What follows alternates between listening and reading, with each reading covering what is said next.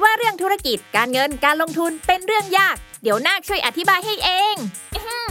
ขอแนะนำตัวฉันคือนาคธุรกิจตัวละครใหม่จากทีมขายหัวเราะที่จะมาเล่าเรื่องราวของธุรกิจการเงินการลงทุนในรูปแบบการ์ตูนเพื่อความสนุกและเข้าใจง่ายให้กับทุกคนนั่นเองเอาเป็นว่าถ้าคุณสนใจในโลกของการเงินหรือชอบฟังพวกเคสธุรกิจสนุกๆอยู่แล้วเราขอชวนทุกคนมากดติดตามเราไปด้วยกันที่ช่องนาคธุรกิจนอหนูสระอากอไก่นาคธุรกิจทุกช่องทางโซเชียลมีเดียได้เลยมาทำเรื่องยากๆให้กลายเป็นเรื่องน่าๆไปด้วยกันนะ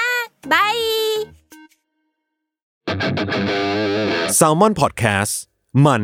สดอร่อย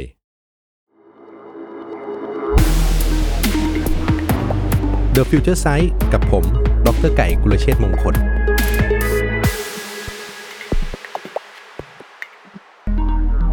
สวัสดีครับคุณผู้ฟังครับขอต้อนรับเข้าสู่รายการ Future Sight นะครับกับผมผู้ช่วยศาสตราจารย์ดร.กุลเชษฐ์มงคลครับวันนี้ก่อนที่จะมาเข้าเรื่องเทรนด์เนี่ยผมมีประเด็นประเด็นหนึ่งนะครับอยากจะเล่าให้ทุกท่านฟังนะครับแล้วก็เป็นเป็นประเด็นที่น่าสนใจแล้วก็คนพูดถึงประเด็นเนี้ยกันเยอะมากนะครับผมอยากจะคุยถึงคำว่า New Normal ก่อนนะฮะเราได้ยินคำนี้กันเยอะนะครับเราได้ยินคำนี้กันบ่อยแต่คุณผู้ฟังทราบไหมครับว่าจริงๆคำว่า New Normal เนี่ยมันเป็นศัพท์ที่ที่ไม่ใช่ศัพท์ใหม่เลยนะครับมันเป็นศัพท์ที่มันเกิดขึ้นตั้งแต่ปีสองพันเจ็ดแล้วล่ะฮะคำว่า New Normal เนี่ยเกิดขึ้นครั้งแรกเนี่ยตอนสถานการณ์ Hamburger Crisis นะครับที่สหรัฐอเมริกานะครับช่วงนั้นเนี่ยต้องบอกว่าสถานการณ์เศรษฐกิจเนี่ยมันย่ำแย่มากนะครับมันก็เลยมีนักการเงินคนหนึ่งนะครับชื่อคุณบิลกรอสเนี่ยได้ออกมาบัญญัติศัพท์คำนี้นะครับว่าคำว่า New Normal เนี่ยเขาได้อธิบายว่าเศรษฐกิจนะครับที่หลังจากเกิด Hamburger Crisis แล้วเนี่ยมันไม่สามารถกลับไปดีเหมือนช่วงก่อนเกิดวิกฤตได้อีกแล้วนะครับเขาก็เลยเรียกเศรษฐกิจในช่วงหลังวิกฤต Hamburger Crisis ว่า New Normal คือเราต้องปรับตัวให้ได้นะครับเศรษฐกิจมันจะไม่กลับไปเหมือนเดิมอีกแล้วนะฮะยกตัวอย่างอีกสักเรื่องนึงกับคำว่า New Normal เนี่ยคือประเทศจีนเองเนี่ยนะฮะตั้งแต่ก่อนปีสองพันเจ็ดเนี่ยเศรษฐกิจของประเทศจีนเนี่ยก็ดีมากๆคือเติบโตนะครับมามากกว่า สิบเปอร์เซ็นต์ โดยตลอดเลยนะครับจนกระทั่งมาเกิดวิกฤตเศรษฐกิจช่วงปีสองพันเจ็ดเองแล้วเนี่ยทำให้เศรษฐกิจของจีนเนี่ยก็มีปัญหานะครับแล้วก็ไม่สามารถนะครับกลับไปเติบโตได้ สิบเปอร์เซ็นต์ เหมือนเดิมอีกเลยพูดง่ายๆตอนนี้ถ้าเราไปดูเศรษฐกิจของจีนเนี่ยเติบโตได้สูงสุดหรือเต็มที่ก็คงประมาณ เจ็ดเปอร์เซ็นต์ นะครับแล้วก็ตรงนี้แหละฮะสีจิ้นผิงนะประธานาธิบดีของจีนเองก็เลยออกมาบอกว่านี่แหละครับมันคือ New Normal ของประเทศจีนคือเราจะไม่สามารถกลับไปโตได้ สิบเปอร์เซ็นต์ เหมือนเดิมอีกแล้วนะฮะคำคำนี้เนี่ยต้องบอกว่ามันเป็นเป็นคำที่เกิดขึ้นอย่างที่บอกว่าตั้งแต่ปีสองพันเจ็ดเขาก็เลยเปรียบเสมือนสถานการณ์ที่เกิดวิกฤตอะไรบางอย่างแล้วธุรกิจไม่สามารถกลับไปมีความเติบโตหรือกลับไปใช้ชีวิตแบบเดิมได้อีกนะครับเขาก็เลยเรียกว่า New Normal เพราะนั้นช่วงนี้เนี่ยเป็นช่วงที่เรามีวิกฤตโควิด สิบเก้า ระบาดอยู่นะครับคำคำนี้มันก็เลยกลับขึ้นมาใหม่นะครับคนก็มาพูดกันใหม่ซึ่งมันก็เปรียบเสมือนกับว่าตอนนี้วิกฤตโควิด สิบเก้า เนี่ยทำให้มันเกิดผลกระทบมากมายเกิดการเปลี่ยนแปลงนะครับทั้งด้านความคิดด้านการปฏิบัติด้านพฤติกรรมของมนุษย์นะครับรวมไปถึง business model ต่างๆมันก็เปลี่ยนแปลงไปนะครับและข้อคนมีความเชื่อครับว่าหลังจากนี้เนี่ยมันอาจจะทำให้หลายๆอย่างเนี่ยไม่สามารถกลับไปได้เหมือนเดิมอีกนะครับเขาก็เลยเรียกช่วงช่วงนี้ว่า New Normal นะครับแต่คำคำนี้เนี่ยผมอยากจะเรียนอย่างนี้ครับว่ามันถูกใช้เยอะนะฮะถูกใช้เยอะจนจนเฟื่อนะแล้วคนก็ไม่ได้เข้าใจจริงๆว่ามันคืออะไรจนบางครั้งเนี่ยเราไปเข้าใจว่าเอ่อทุกอย่างมันจะต้องเป็น New Normal หมดแล้ว New Normal นั้นเป็นสิ่งที่มันจะเปลี่ยนแปลงไปตลอดนะครับคือผมต้องเรียนอย่างนี้ว่ามันคงยากนะครับที่จะฟันธงว่าเรื่องอะไรเนี่ยจะเป็น New Normal จริงๆหรือไม่เป็นจริงๆเพราะฉะนั้นผมอยากจะมาชวนคิดว่าเราเนี่ยคุณต้องพิจารณาดีๆนะครับบางอย่างมันอาจจะไม่ได้เป็น New Normal อย่างนั้นจริงๆก็ได้นะครับยกตัวอย่างนะครับอย่างคำว่า Social Distancing เนี่ยตอนนี้เนี่ยคนพูดกันเยอะแล้วก็บอกว่าเนี่ยจะเป็น New Normal ใหม่นะครับแต่ลองมาคิดดูดีๆว่ามนุษย์เนี่ยถ้าหลังจากที่วิกฤตมันจบไปแล้วเนี่ยมันจะสามารถอยู่ห่างๆกันได้อย่างนั้นตลอดเหรอครับมันจะเป็นไปได้เหรอใช่ไหมฮะมันอาจจะเป็นไปได้ยากนะครับหรือแม้กระทั่งการต้องสวมใส่แมสตลอดเวลานะครับมันอาจจะเป็นไปได้ในช่วงที่เกิดวิกฤต แต่หลังจากที่วิกฤตจบไปมันอาจจะไม่ได้เป็นอย่างนั้นนะครับมันอาจจะไม่ได้เป็น new normal ใหม่จริงๆก็ได้นะครับหรือแม้กระทั่งร้านอาหารเองเนี่ยที่บอกว่าเอ่อ new normal ใหม่นะครับก็มีกูรูลุกขึ้นมาพูดว่าน่าจะคนจะบริโภคนะครับอาหารในร้านลดลงแล้วก็มาเน้นการทานอาหารเนี่ยเอ่อทางที่บ้านหรือใช้ delivery มากขึ้นนะครับซึ่งถ้าเราลองมองลึกๆไปจริงๆเนี่ยหลายๆร้านเนี่ยก็ก็ไม่น่าที่จะเป็นอย่างนั้นนะครับผมยกตัวอย่างอย่างเช่นถ้าเราพูดถึง Starbucks เงี้ยนะฮะผมมั่นใจว่าเวลาเราอยากทานกาแฟเนี่ยเราคงคงเดินเข้าไปที่ร้านเพราะเราต้องการที่จะเสพกาแฟแล้วก็อย่างอื่นด้วยเราอยากจะไปประชุมเราอยากจะไปเจอเพื่อนเราอยากจะไปนั่งพักผ่อนนะครับเพราะฉะนั้นเนี่ยเอ่อมันคงเป็นไปได้ยากที่ต่อไปนี้เราต้องการกินกาแฟแล้วจะสั่งมากินที่บ้านหรือที่ทำงานทุกครั้งเนี่ยนะฮะเพราะฉะนั้นเรื่องนี้จะเป็น new normal ใหม่มันก็คงจะยากอยู่นะฮะเอ่อหรือแม้กระทั่งร้านอาหารเองนะฮะร้านอาหารหรูๆแพงๆอย่างมิชลินสตาร์เนี่ยเป็นไปไม่ได้หรอกครับที่ new normal ใหม่เนี่ยคือจะให้สั่งร้านอาหารมิชลินสตาร์กลับไปกินที่บ้านถูกไหมครับเพราะเราก็ยังต้องการที่จะไปเสพ experience นะครับหรือประสบการณ์ในการรับประทานอาหารอยู่ดีนะครับเพราะฉะนั้นเนี่ยถ้าเราจะไปฟันธงว่าเรื่องนี้เป็น new normal ใหม่เนี่ยมันคงจะเป็นเรื่องที่อาจจะไม่ถูกต้องนักนะครับหรือแม้กระทั่งเรื่องของออนไลน์ e-commerce เองนะครับที่มีหลายคนออกมาบอกว่า new normal ใหม่เนี่ยคือร้านค้าที่เป็นออฟไลน์เนี่ยหรือถ้าพูดภาษาการตลาดเรียกว่า brick and mortar เนี่ยจะต้องตายไปนะฮะลองพิจารณาดูดีๆเนี่ยมันก็เป็นไปได้ยากอีกเช่นเดียวกันนะครับเพราะว่าเอ่อคนเนี่ยยังต้องการที่จะต้องไปเสพของหรือไปจับสินค้านะครับก่อนจะซื้ออยู่ดีนะฮะคนจำนวนมากเนี่ยแหละครับมันยากที่จะซื้อของแล้วตัดสินใจผ่านออนไลน์ได้เลยนะครับทุกวันนี้เราอาจจะเห็นตัวเลขของออนไลน์เนี่ยมันเพิ่มมากขึ้นแต่มันไม่ได้แปลว่ามันจะเพิ่มมากขึ้นอย่างนี้ตลอดไปหลังจากที่วิกฤตกลับมาเป็นปกติแล้วนะครับเอ่อถ้าเรายิ่งเราดูตัวอย่างเนี่ยผมต้องบอกเลยว่าประเทศไทยเนี่ยกับประเทศในยุโรปแล้วโดยเฉพาะในสหรัฐอเมริกาเนี่ยมีมีบริบทที่แตกต่างกันนะครับทำไมเรามานั่งคิดดูดีว่าทำไมเทรนด์การซื้อของสินค้าออนไลน์มันถึงมันถึงเติบโตรวดเร็วมากนะครับเหตุผลส่วนหนึ่งก็เพราะว่าอเมริกาเป็นประเทศใหญ่มากนะครับ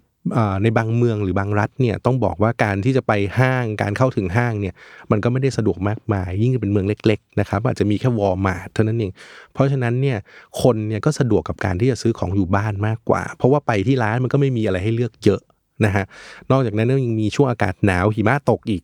นะครับเนี่ยมันก็เป็นบริบทของประเทศอย่างสหรัฐอเมริกาแต่ถ้าลองมาดูประเทศไทยนะฮะการเดินทางของเราในการไปห้างนี่มันสะดวกมากนะครับยิ่งคนในกรุงเทพเนี่ยการที่จะไปดูของจับต้องของจริงๆในห้างนี่มันง่ายกว่าบางทีบางทีมันอาจจะง่ายกว่าการซื้อของออนไลน์ด้วยซ้ำเพราะฉะนั้นนี่เป็นเหตุผลว่าทำไมผมถึงกล่าวว่าการที่คนบอกว่า new normal ใหม่คือคนจะซื้อของออนไลน์หมดเลยแล้วร้านออฟไลน์อาจจะอยู่ไม่ได้เนี่ยมันมันเป็นไปได้ยากมากๆนะครับเรื่องนี้เพราะฉะนั้นเนี่ยมันมันต้องดูบริบทด้วยนะครับเป็นไปได้ครับว่าออนไลน์เพิ่มขึ้นนะครับแต่จะมาทดแทน หนึ่งร้อยเปอร์เซ็นต์ คงยากนะครับเพราะคนยังต้องการไปอย่างน้อยก็คือไปดูสินค้าก่อนนะครับแล้วอาจจะกลับมาซื้อออนไลน์เนี่ยเป็นไปได้นะครับอีกอีกเรื่องนึงคือเรื่องออนไลน์เลิร์นนิ่งหรือ work from home นะครับตัวผมเองเนี่ยผมเป็นอาจารย์นะฮะเวลาผมสอนออนไลน์เนี่ยต้องบอกเลยว่ามันมันแห้งมากเลยบรรยากาศมันมันไม่มีการโต้ตอบมันเหมือนผมพูดอยู่คนเดียวอะฮะเรานักเรียนผมบางทีก็ปิดปิดไมค์แน่นอนนะครับแล้วก็ปิดหน้าด้วยเอาจริงๆผมไม่รู้ด้วยซ้ำว่าทุกวันนั้นวันที่ผมสอนอยู่เนี่ยเขานั่งฟังผมอยู่หรือเปล่านะครับเขาอาจจะเขาอาจจะทำอะไรบางบางอย่างอยู่แล้วก็เปิดเปิดเพื่อหลอกลวงผมอ่ะก็เป็นไปได้เพราะฉะนั้นเนี่ยบอกเลยว่า productivity มันลดลงมากๆนะครับเพราะฉะนั้นเนี่ย online learning จะมาแทนการเรียนในคลาสเป็นไปได้ยากอีกเช่นเดียวกันนะครับอาจจะเป็น new normal ใหม่คือคือมีคนให้ความสำคัญหรือความสนใจมากขึ้นแต่การมาทดแทนมันคงคงเป็นไปไม่ได้ในเร็วๆนี้นะครับหรือแม้กระทั่งเมื่อกี้ผมพูดเรื่องการ work from home ไปนะครับผมมีโอกาสได้คุยกับ เอช อาร์ หลายๆที่นะฮะเพราะว่าผมทำงานเอ่อเป็นผู้ฝึกอบรมด้วยคอนซัลท์ด้วยเนี่ย เอช อาร์ ก็บอกเลยบอกว่ามันก็คงช่วงระยะเวลานี้พอถึงเวลาจริงๆเนี่ยคนเรียนเนี่ยก็ก็เบื่อนะครับแล้วก็มันก็ไม่สามารถถามตอบกับผมได้หรือว่าถ้าการที่เราต้องทำเวิร์กช็อปร่วมกันนะครับในบางกิจกรรมหรือว่าในบางหัวข้อเนี่ยมันจำเป็นที่ที่ต้องมีกิจกรรมในการ ในการพูดคุยนะครับมันก็จะจะทำไม่ได้เพราะฉะนั้นเนี่ยอยากจะบอกว่าการ work from home ที่บอกจะเป็น new normal ใหม่เลยก็เป็นไปได้ยากอีกเช่นเดียวกันนะครับเพราะฉะนั้นเนี่ยผมอยากจะเล่าให้ทุกท่านฟังอย่างนี้ครับว่าการที่จะมองว่าอะไรเป็น new normal หรืออะไรจะไม่เป็น new normal เนี่ยจริงๆแล้วเนี่ยเราควรจะต้องติดตามนะครับเรื่องเทรนด์กับ weak signal มากกว่านะครับมากกว่าการที่จะไปฟันธงว่าอะไรเป็น new หรืออะไรไม่ new นะครับดังนั้นเราเรามองได้ว่าโลกมันคงเปลี่ยนแปลงไปแหละมันอาจจะไม่กลับไปเหมือนเดิม หนึ่งร้อยเปอร์เซ็นต์แต่เราคงจะฟันธงยากว่ามันจะเป็นหนึ่ง สอง หรือสามดังนั้นเนี่ยสิ่งที่จะช่วยทำให้เราเนี่ยสามารถที่จะปรับตัวได้ทันกับการเปลี่ยนแปลงคงเป็นเรื่องของการติดตามเทรนด์นะครับแล้วก็พยายามพิจารณาดูว่ามันมี weak signal หรือมีการเปลี่ยนแปลงอะไรที่มันเกิดขึ้นรอบตัวบ้างนะครับก็จะนำไปสู่การเข้าใจเรื่อง new normal ได้ดีขึ้นกว่าเดิมนะครับแต่เราคงจะไม่พยายามไปฟันธงมันว่ามันเป็นอะไรนะครับโอเคผมเกิดนำมาหลายเรื่องละวันนี้ผมมีเรื่องเรื่องนึงอยากจะเล่าให้ทุกท่านฟังนะครับเป็นเทรนด์เทรนด์หนึ่งนะฮะซึ่งถือว่าเป็นเทรนด์แรกในการเปิดตัว อี พี หนึ่งเลยนะครับเป็นเทรนด์ที่เกิดขึ้นนานแล้วนะครับแต่ต้องบอกว่าเกิดขึ้นนานแต่ดูแล้วมันมีแนวโน้มว่ามันจะเกิดขึ้นต่อไปแล้วก็พัฒนาเป็นเรื่องใหญ่มากขึ้นอีกนะครับซึ่งเทรนด์ตัวนี้ต้องบอกว่ามันไม่ใช่เทรนด์ธรรมดาแต่มันต้องเรียกว่าเป็นเมกะเทรนด์เลยนะครับคำว่าเมกะเทรนด์นี่หมายถึงว่ามันเป็นสิ่งที่คนทำกันทั่วโลกจริงๆแล้วมันเป็นคลื่นลูกใหญ่นะครับแล้วก็มีทิศทางชัดเจนพูดง่ายๆคือไม่มีทางบิดเบือนได้นะครับเทรนด์ตัวนี้วันนี้ผมอยากจะเล่าให้ทุกท่านฟังเนี่ยคือเทรนด์ที่เกี่ยวข้องกับ เอ่อ เรื่องของ wearable นะครับเดี๋ยวเรามาดูกันว่าไอ้เทรนด์ wearable เนี่ยมันคืออะไรนะครับแล้วก็มันประกอบไปด้วยอะไรบ้างนะครับคือในช่วงไม่กี่ปีที่ผ่านมาเนี่ยผมคิดว่าทุกท่านเนี่ยคงได้เห็นคนรอบตัวนะครับหรือแม้กระทั่งตัวท่านเองเนี่ยคงใส่อุปกรณ์บางอย่างอยู่ติดตัวนะครับอุปกรณ์ตัวนี้อาจจะเป็นทั้งนาฬิกาที่สามารถวัดสุขภาพได้ตรวจจับอะไรบางอย่างได้นะครับแล้วก็เป็นสิ่งที่เราต้องพกพาอยู่ตลอดเวลาเลยนะครับคำถามคือทำไมเรื่องแค่นี้มันถึงกลายเป็นเทรนด์หรือเป็นเมกะเทรนด์ของโลกได้นะครับเหตุผลเหตุผลหนึ่งก็เพราะว่ามันพกพาได้ครับถ้ามันเป็นของที่มันพกพาไม่ได้แต่มันช่วยทำให้ชีวิตเราอำนวยความสะดวกได้มันคงไม่เกิดการเป็นเทรนด์ขึ้นมาแต่ตอนเนี้ยไอ้สิ่งของพวกเนี้ยมันเป็นสิ่งของที่พกพาได้หรือถ้าเราเรียกมันว่า wearable คือใส่ติดตัวได้แล้วมันก็อำนวยความสะดวกหรือสร้างประโยชน์ให้เราได้อีกเยอะแยะมากมายมันถึงเป็นเรื่องที่น่าสนใจแล้วเกิดเป็นเทรนด์ของโลกขึ้นมานะครับคุณผู้ฟังเชื่อไหมว่าเมื่อสี่ปีที่แล้วผมไปสหรัฐอเมริกานะครับได้มีโอกาสเข้าไปมีประชุมกับหน่วยงานหน่วยงานหนึ่งก็เป็นหน่วยงานที่ทำเรื่องฟิวเจอร์นะครับทำเรื่องอนาคตนะครับชื่อว่า Future School มีกูรูใน Future School เล่าให้ผมฟังตั้งแต่สี่ปีที่แล้วว่าเทรนด์ของโลกเนี่ยกำลังจะมุ่งเน้นไปเรื่อง wearable เนี่ยเยอะนะครับฟังเรื่องนี้นะเมื่อสี่ปีที่แล้วก็ก็โอเคก็เก็ตไอเดียนะครับว่ามันมันก็เป็นไปได้แหละคนก็คงอยากจะสวมใส่สายรัดข้อมือหรืออะไรที่ติดตัวพวกเนี้ยแต่ผมยังมองภาพไม่ออกเลยว่าเฮ้ยแล้วมันจะมี wearable อะไรอะไรที่มันติดตัวแล้วมันสร้างประโยชน์ได้มากกว่านั้นอีกนะครับฟังเรื่องนี้เมื่อสี่ปีที่แล้วฟังดูเป็นเรื่องที่โอ้ยาวไกลมากแล้วก็ดูดูไม่น่าเป็นไปได้เลยนะครับแต่มาถึงทุกวันนี้ต้องบอกว่าโอ้โหมันมันมี impact แล้วก็มันมีการเปลี่ยนแปลงเกิดขึ้นเยอะแยะมากมายนะครับเดี๋ยวผมจะเล่าให้ทุกท่านฟังดูนะฮะเล่าประวัติสั้นๆนิดนึงก่อนครับทุกท่านเชื่อไหมว่า wearable เนี่ยจริงๆแล้วหรือไอ้สิ่งที่ติดตามตัวเนี่ยเกิดขึ้นครั้งแรกในโลกเนี่ยเท่าที่หาประวัติได้เลยเนี่ยเกิดขึ้นเมื่อไหร่รู้ไหมฮะมันเกิดขึ้นตั้งแต่ปีคริสตศักราชหนึ่งพันสองร้อยแปดสิบห้านะครับ wearable อย่างแรกที่ติดตัวมนุษย์ครับแล้วก็มีประโยชน์กับการใช้ชีวิตของเราด้วยครับคืออะไรครับมันคือแว่นตานั่นเองนะครับแว่นตาเนี่ยถือว่าเป็น wearable อย่างแรกเลยที่มนุษย์มีนะครับแล้วมันก็ค่อยๆพัฒนามาเป็นอย่างอื่นครับเป็นนาฬิกา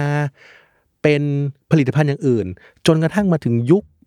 ในปัจจุบันเนี่ยเข้าสู่ยุคที่เป็นอิเล็กทรอนิกส์เต็มตัวเป็นดิจิทัลเต็มตัวเนี่ย wearable เนี่ยมันมีลูกเล่นมากขึ้นนะครับหลากหลายมากขึ้นนะครับมีการรวบรวมเอาประโยชน์นะครับสิ่งประดิษฐ์หลายๆอย่างที่มารวมกันให้มนุษย์ได้ใส่นะครับแล้วก็เป็นผลิตภัณฑ์ที่ช่วยแก้ไขปัญหาในชีวิตประจำวันของเราได้อย่างไม่น่าเชื่อเลยครับ wearable ในช่วงยุคแรกๆเลยนะครับที่ที่เป็นยุคดิจิตอลแล้วเนี่ยต้องบอกว่ามันคือ Google Glass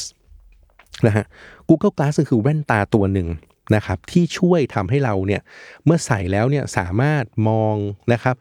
เห็นถึงมันเหมือนเป็นแว่นที่ช่วยเราเอ็กซเรย์ครับแล้วก็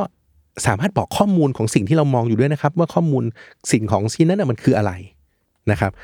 Google Glass ตอนแรกที่ออกมาเนี่ยถูกประเมินว่าจะขายดีมากทั่วโลกแต่สุดท้ายขายไม่ดีแล้ว Google ต้องเรียกว่าปิดกล่องนะครับเลิกขาย Public หรือขายในสถานที่สาธารณะเพราะว่ามันมีคนออกมาโจมตีนะครับหรือออกมาแจ้งเหตุว่าเออมันมีพวกมิจฉาชีพนะฮะหรือมีพวกคนเอาไปใช้ในทางที่ผิดเยอะมันเป็นเรื่อง privacy เพราะฉะนั้น Google Glass เนี่ยก็เลยไม่ได้ขายสู่ Public แต่ยังคงถูกใช้อยู่ในโรงงานนะครับหรือว่าในการทำงานในโรงงานอุตสาหกรรมนะครับเพราะจะช่วยทำให้คนใส่เนี่ยช่วยผลิตของหรือประกอบชิ้นส่วนให้ง่ายขึ้นนะครับก็คือพูดง่ายๆมันยังถูกใช้อยู่นั่นเองเพียงแต่ว่าไม่ได้เอามาขาย Public แล้วนะฮะคราวนี้ wearable ยุคใหม่เนี่ยในยุคดิจิตอลที่ผมบอกนอกจากเริ่มจาก Google Glass ตอนนั้นเนี่ยเราก็เห็นอีกหลายๆอย่างเลยครับแต่ส่วนใหญ่จะอยู่ในรูปของ smartwatch นะครับหรือว่า wristband นะครับก็มียี่ห้อต่างๆมากมายที่เราคุ้นเคยกันอยู่นะครับในช่วงยุคแรกๆเลยก็จะมีพวก Fitbit นะครับมีสายรัดข้อมือ Nike Fuel Band นะครับที่ใส่แล้วก็เป็นแฟชั่นด้วยวัดเรื่องแคลอรี่ด้วยวัดเรื่องเอ่อการออกกำลังกายของเรานะครับเรื่องนี้ก็จะเป็นสายรัดข้อมือที่เรามีความคุ้นเคยกัน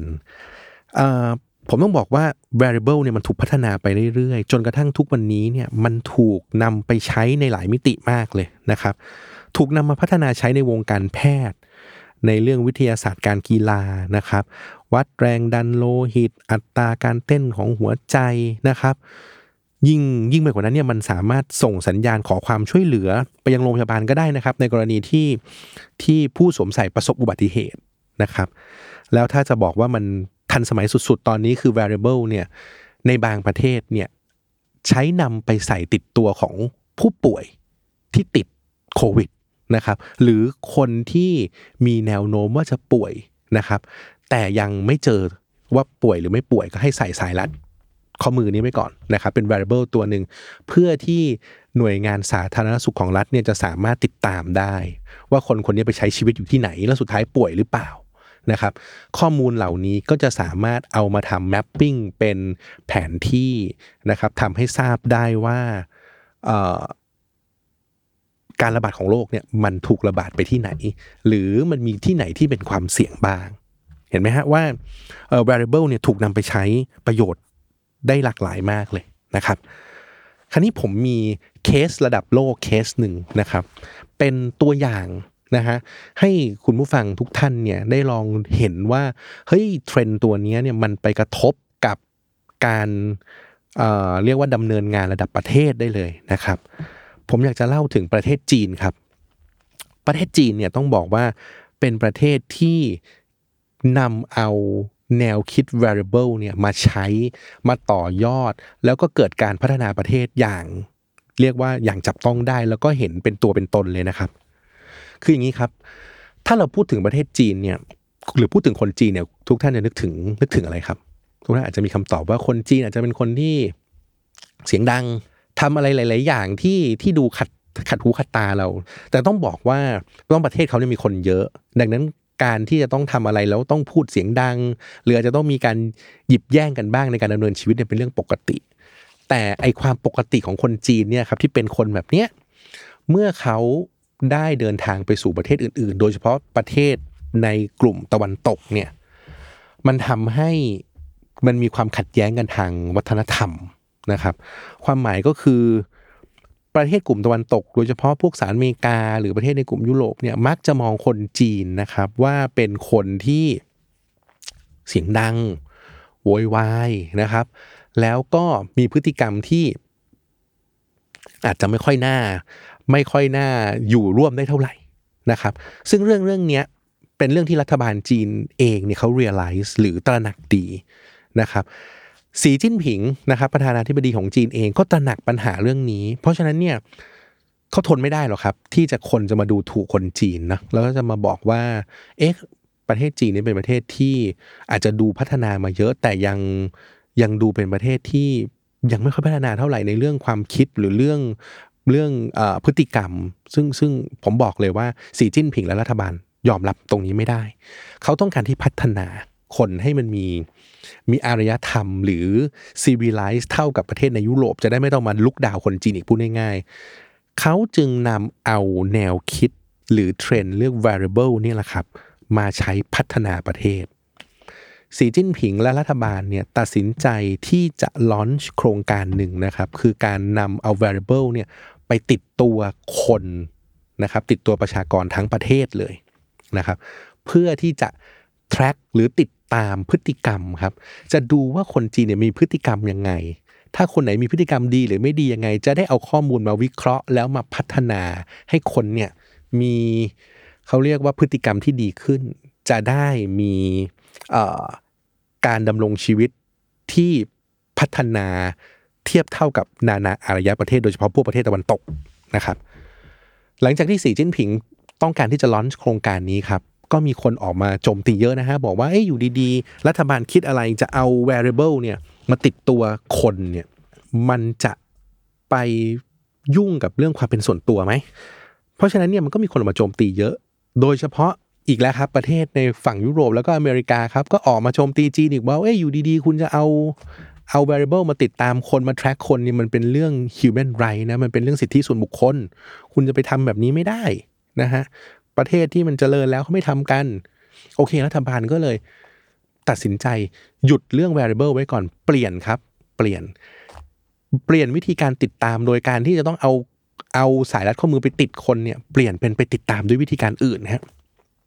คือการติดตั้งกล้องที่มีความคมชัดสูงมากเนี่ยทั่วมณฑลจีนเลยสามมณฑลนะครับถามว่าเอ๊ะเขาติดตั้งกล้องพวกนี้ไปเพื่ออะไรคำตอบไม่ง่ายครับเพื่อติดตามว่าคนจีนเนี่ยดำเนินชีวิตอะไรบ้างแล้ววันๆเนี่ยดำเนินชีวิตยังไงทำอะไรบ้างที่มันเป็นเรื่องที่ดูไม่ดีเป็นเรื่องที่ผิดเป็นเรื่องที่ไม่มีวัฒนธรรมเป็นเรื่องที่ส่งผลเสียต่อสังคมส่วนรวมถ้าใครก็ตามที่ทำเรื่องไม่ดีตามที่ผมพูดไปเนี่ยจะถูกตัดคะแนนครับแต่ถ้าใครที่เป็นประชาชนประชากรเป็นพลเมืองที่ดีทำเรื่องดีๆจะได้คะแนนเพิ่มเพราะฉะนั้นเนี่ยคนจีนก็จะมีทั้งได้คะแนนเพิ่มและคะแนนลดนะครับโดยรัฐบาลเนี่ยจะให้คะแนนมาก้อนหนึ่งก่อนผมยกตัวอย่างสมมุติให้คะแนนมาสิบคะแนนถ้าคุณประพฤติตัวดีคุณได้บวกหนึ่งบวกสองไปเรื่อยๆถ้าคุณทำตัวไม่ดีคุณโดนลบหนึ่งลบสองลบสามไปเรื่อยๆคราวนี้ถ้าเกิดใครโดนลบคะแนนมากๆครับคนคนนั้นจะถูกลงโทษนะครับใครได้คะแนนบวกก็ถือว่าเป็นเรื่องดีไปคนที่โดนลงโทษจะทำยังไงครับผู้ฟังทุกท่านอาจจะคิดว่าคนที่ถูกลงโทษก็ถูกปรับเงินไงแต่บอกเลยรัฐบาลจีนเขาพิจารณามาดีแล้วบอกว่าการปรับเงินมันไม่ได้ช่วยช่วยทำให้พัฒนาให้คนมันมีพฤติกรรมดีขึ้นได้สักเท่าไหร่เพราะคนจีนเวลารวยรวยมากจริงๆนะฮะเรื่องเงินนี่จิ๊บจอยมากเลยจะมาโดนปรับไม่กี่หยวนเนี่ยมันมันมันไม่ได้ช่วยทำให้เขาพัฒนาตัวเองให้ดีขึ้นดังนั้นวิธีการลงโทษของรัฐบาลจีนเนี่ยเริ่มต้นจากการที่ให้คุณเนี่ยที่โดนลงโทษโดนลดคะแนนเยอะๆเนี่ยไม่สามารถที่จะต่อให้คุณรวยแค่ไหนคุณไม่สามารถที่จะไปซื้อตั๋วเครื่องบินในชั้น business class หรือ first class ไปเที่ยวได้อย่างมีความสุขครับคือคุณรวยก็จริงแต่คุณประพฤติตัวไม่ดีใช่ไหมคุณต้องซื้อตั๋วเครื่องบินราคาถูกเท่านั้นแล้วไปเที่ยวถ้าคุณโดนลดลบคะแนนมากกว่านั้นอีกคุณไม่มีสิทธิ์ซื้อตั๋วเครื่องบินเลยครับคือพูดง่ายๆคือคุณห้ามออกนอกประเทศนะครับเชื่อไหมครับคุณผู้ฟังครับในช่วงแรกที่เขาลอนช์โครงการนี้มีคนจีนมากกว่าสิบเอ็ดล้านคนนะครับที่ถูกทำโทษและถูกห้ามออกนอกประเทศนะครับนี่คือวิธีการทำโทษของเขานะครับส่วนวิธีการทำโทษอื่นๆที่น่าสนใจอีกก็จะมียกตัวอย่างเช่นการที่คุณไม่สามารถนำบุตรหลานเข้าเรียนโรงเรียนดีๆได้ต่อให้มีเงินมากแค่ไหนก็ตามนะครับเป็นไงฮะคนรวยครับไม่สามารถนำลูกหลานเข้าโรงเรียนดีๆได้เพราะว่าประพฤติตัวไม่ดีนะครับหรือการทำโทษอีกตัวหนึ่งที่ดูโหดร้ายมากนะครับคือท่านจะถูกลดสปีดอินเทอร์เน็ตครับทำตัวไม่ดีก็ไม่ต้องเล่นอินเทอร์เน็ต พอไม่ต้องเล่นอินเทอร์เน็ตทำไงครับติดต่อสื่อสารกับชาวบ้านก็ไม่ได้นะครับจะซื้อของออนไลน์ก็ไม่ได้จะทำอะไรก็ไม่ได้เพราะฉะนั้นมันดำรงชีวิตยากนะครับนี่คือวิธีการทำโทษของเขาแล้วระบบระบบนี้เป็นระบบที่สักเซสมากในเมืองจีนเพราะสามารถพัฒนาให้คนเนี่ยมีพฤติกรรมหรือการปฏิบัติตัวหรือการดำรงชีวิตที่ดีขึ้นได้จริงๆนะครับโดยระบบนี้เป็นระบบที่จีนเขาเรียกว่า social credit system ปัจจุบันระบบนี้เป็นระบบที่ได้รับความนิยมมากและกำลังจะถูกใช้ทั่วประเทศจีนในเร็วๆนี้นะครับและเชื่อไหมครับว่าไอ้ระบบนี้ที่ใช้อยู่ในประเทศจีนเนี่ยเป็นระบบที่มีประเทศอื่นๆให้ความสนใจนะครับทางประเทศเยอรมันเองนะฮะประเทศกลุ่มตะวันตกเองก็สนใจนะครับแล้วก็มีการคอนแทคกับจีนมาว่าเอ๊ะไอ้ระบบนี้ถ้าจะถูกนำมาใช้และพัฒนาใช้ในเยอรมันบ้างเนี่ยมันจะมันจะเป็นยังไงนะครับเพราะฉะนั้นเราลองดูว่าจากเทรนด์เรื่อง wearable นะครับถูกนำไปปรับปรุงไปพัฒนาไปต่อยอดนะครับกับประเทศจีนจนเกิดระบบที่เรียกว่า social credit system ขึ้นมาเห็นไหมฮะอันนี้เป็นเป็น case study ที่น่าสนใจมากแล้วก็เป็นตัวอย่างที่แสดงให้เห็นถึง impact นะครับที่ใหญ่มากของอ่าเทรนด์ที่เรียกว่า wearable นะครับโอเคคราวนี้เราลองกลับมาดูครับว่าไอ้คำว่า wearable ที่ผมพูดตอนแรกที่บอกว่าเป็น wristband เป็น smartwatch เนี่ยจริงๆแล้วทุกวันนี้เนี่ยมันถูกพัฒนาออกเป็นผลิตภัณฑ์หรือสินค้าได้อีกหลากหลายนะครับนอกเหนือจากที่จะเป็นแค่เพียงนาฬิกาเท่านั้นนะครับยกตัวอย่างครับ wearable technology เนี่ยถูกนำไปใช้กับเสื้อผ้าเครื่องนุ่งห่มนะครับโดยถูกเรียกว่าเป็น smart clothing เลยนะครับบริษัท Polo Ralph Lauren เนี่ยเขาได้มีการเปิดตัวเสื้อผ้ารุ่น The Polo Tech Shirt นะครับซึ่งได้มีการนำเอาเทคโนโลยีการทอผ้าแบบใหม่นะครับใส่ wearable technology ลงไปนะครับใส่ลงไปในขั้นตอนการทอเลยนะฮะทำให้ได้ biosensing silver fibers นะครับซึ่งเรียกง่ายๆว่าเป็นไฟเบอร์เงินตัวหนึ่งเนี่ยไฟเบอร์ตัวนี้มันจะทำการเก็บข้อมูล biometrics นะครับของผู้สวมใส่เสื้อผ้าตัวนี้แล้วก็วิเคราะห์ผ่านแอปพลิเคชันบนสมาร์ทโฟนที่ทาง Ralph Lauren ได้ออกแบบทำให้ผู้ที่สวมใส่เสื้อตัวนี้สามารถทราบแคลอรี่ที่เผาผลาญขณะสวมใส่เสื้อตัวนี้นะครับแล้วก็ทราบข้อมูลการเคลื่อนไหวต่างๆในขณะออกกำลังกายด้วยนะครับเห็นไหมครับว่าโห wearable นี่มันมันไม่ได้อยู่แค่สายรัดข้อมือหรือนาฬิกาละมันถูกพัฒนาเข้าไปใส่อยู่ในเสื้อผ้านะครับนอกจากนี้มันถูกพัฒนาออกไปนะครับกับสินค้าอื่นๆอีกยกตัวอย่างอย่างเช่นบริษัท Microsoft เองเนี่ยได้นำเอาเอ่อเทคโนโลยี wearable เนี่ยไปใส่กับ smart bra นะครับหรือชุดชั้นในที่สามารถตรวจความถี่เคลื่อนหัวใจได้นะครับตรวจความตึงเครียดของผู้สวมใส่ได้นะครับนอกจากนั้นแล้วยังถูกนำเอาไปใช้กับหลายๆอย่างยกตัวอย่างเช่นมีผลิตภัณฑ์ยี่ห้อหนึ่งนะครับยี่ห้อ Able ของไต้หวันนะฮะเขาก็ออก wearable ตัวหนึ่งเป็นสายคล้องคอนะครับใส่แล้วช่วยฟอกอากาศนะฮะปกป้องเราจากมลภาวะ พี เอ็ม สองจุดห้า หรือไวรัสโควิดนะฮะมันจะได้หรือไม่ได้จริงเนี่ยผมผมไม่สามารถบอกได้นะครับเพราะว่ามีคนออกมาสองฝ่ายหมอบางกลุ่มก็บอกว่ามันมันสามารถกรองได้จริงหมอบางกลุ่มก็บอกกรองไม่ได้แต่ไม่ว่ามันจะกรองได้หรือกรองไม่ได้คนก็ซื้อกันถล่มทลายนะครับเพราะมีความมั่นใจคือใส่แล้วก็ดีกว่าไม่ใส่นะครับนอกจากนี้เนี่ยต้องบอกว่าเทรนด์ wearable เนี่ยมันไม่ได้พัฒนาออกมาเป็นแค่สินค้าหรือ product นะครับแต่มันถูกนำออกมาใช้ทำ marketing ด้วยนะครับTrend Wearable เนี่ยถูกนำมาใช้ทำ marketing เพื่อสร้าง customer relationship กับ customer experience ให้กับทีม Manchester City ครับสโมสรฟุตบอลชื่อดังของอังกฤษเขาได้เอานำเอา Trend Wearable เนี่ยมาทำสายรัดข้อมือนะครับทำแอปพลิเคชันที่เรียกว่า City Match Day นะครับเพื่อที่จะทำให้แฟนๆเนี่ยสามารถใส่ wearable ตัวนี้แล้วก็ติดตามข่าวสำคัญหรือทุกช่วงเวลาสำคัญในเกมการแข่งขันนะครับพูดง่ายๆคือทราบเรียลไทม์เลยว่าตอนนี้เกมการแข่งขันเป็นยังไงบ้างนักเตะเป็นยังไงหรือข่าวต่างๆที่เกี่ยวกับทีมสโมสรแมนเชสเตอร์ซิตี้นะครับซึ่งทุกท่านคงเห็นว่าเอ่อ wearable เนี่ยมันเป็นเทรนด์ที่กระจายออกไปในทุกหย่อมย่าจริงๆนะครับถูกใช้ทั้งทำมาร์เก็ตติ้งขายเป็น product นะครับเอาไปช่วยแก้ไขปัญหาต่างๆของมนุษย์นะครับ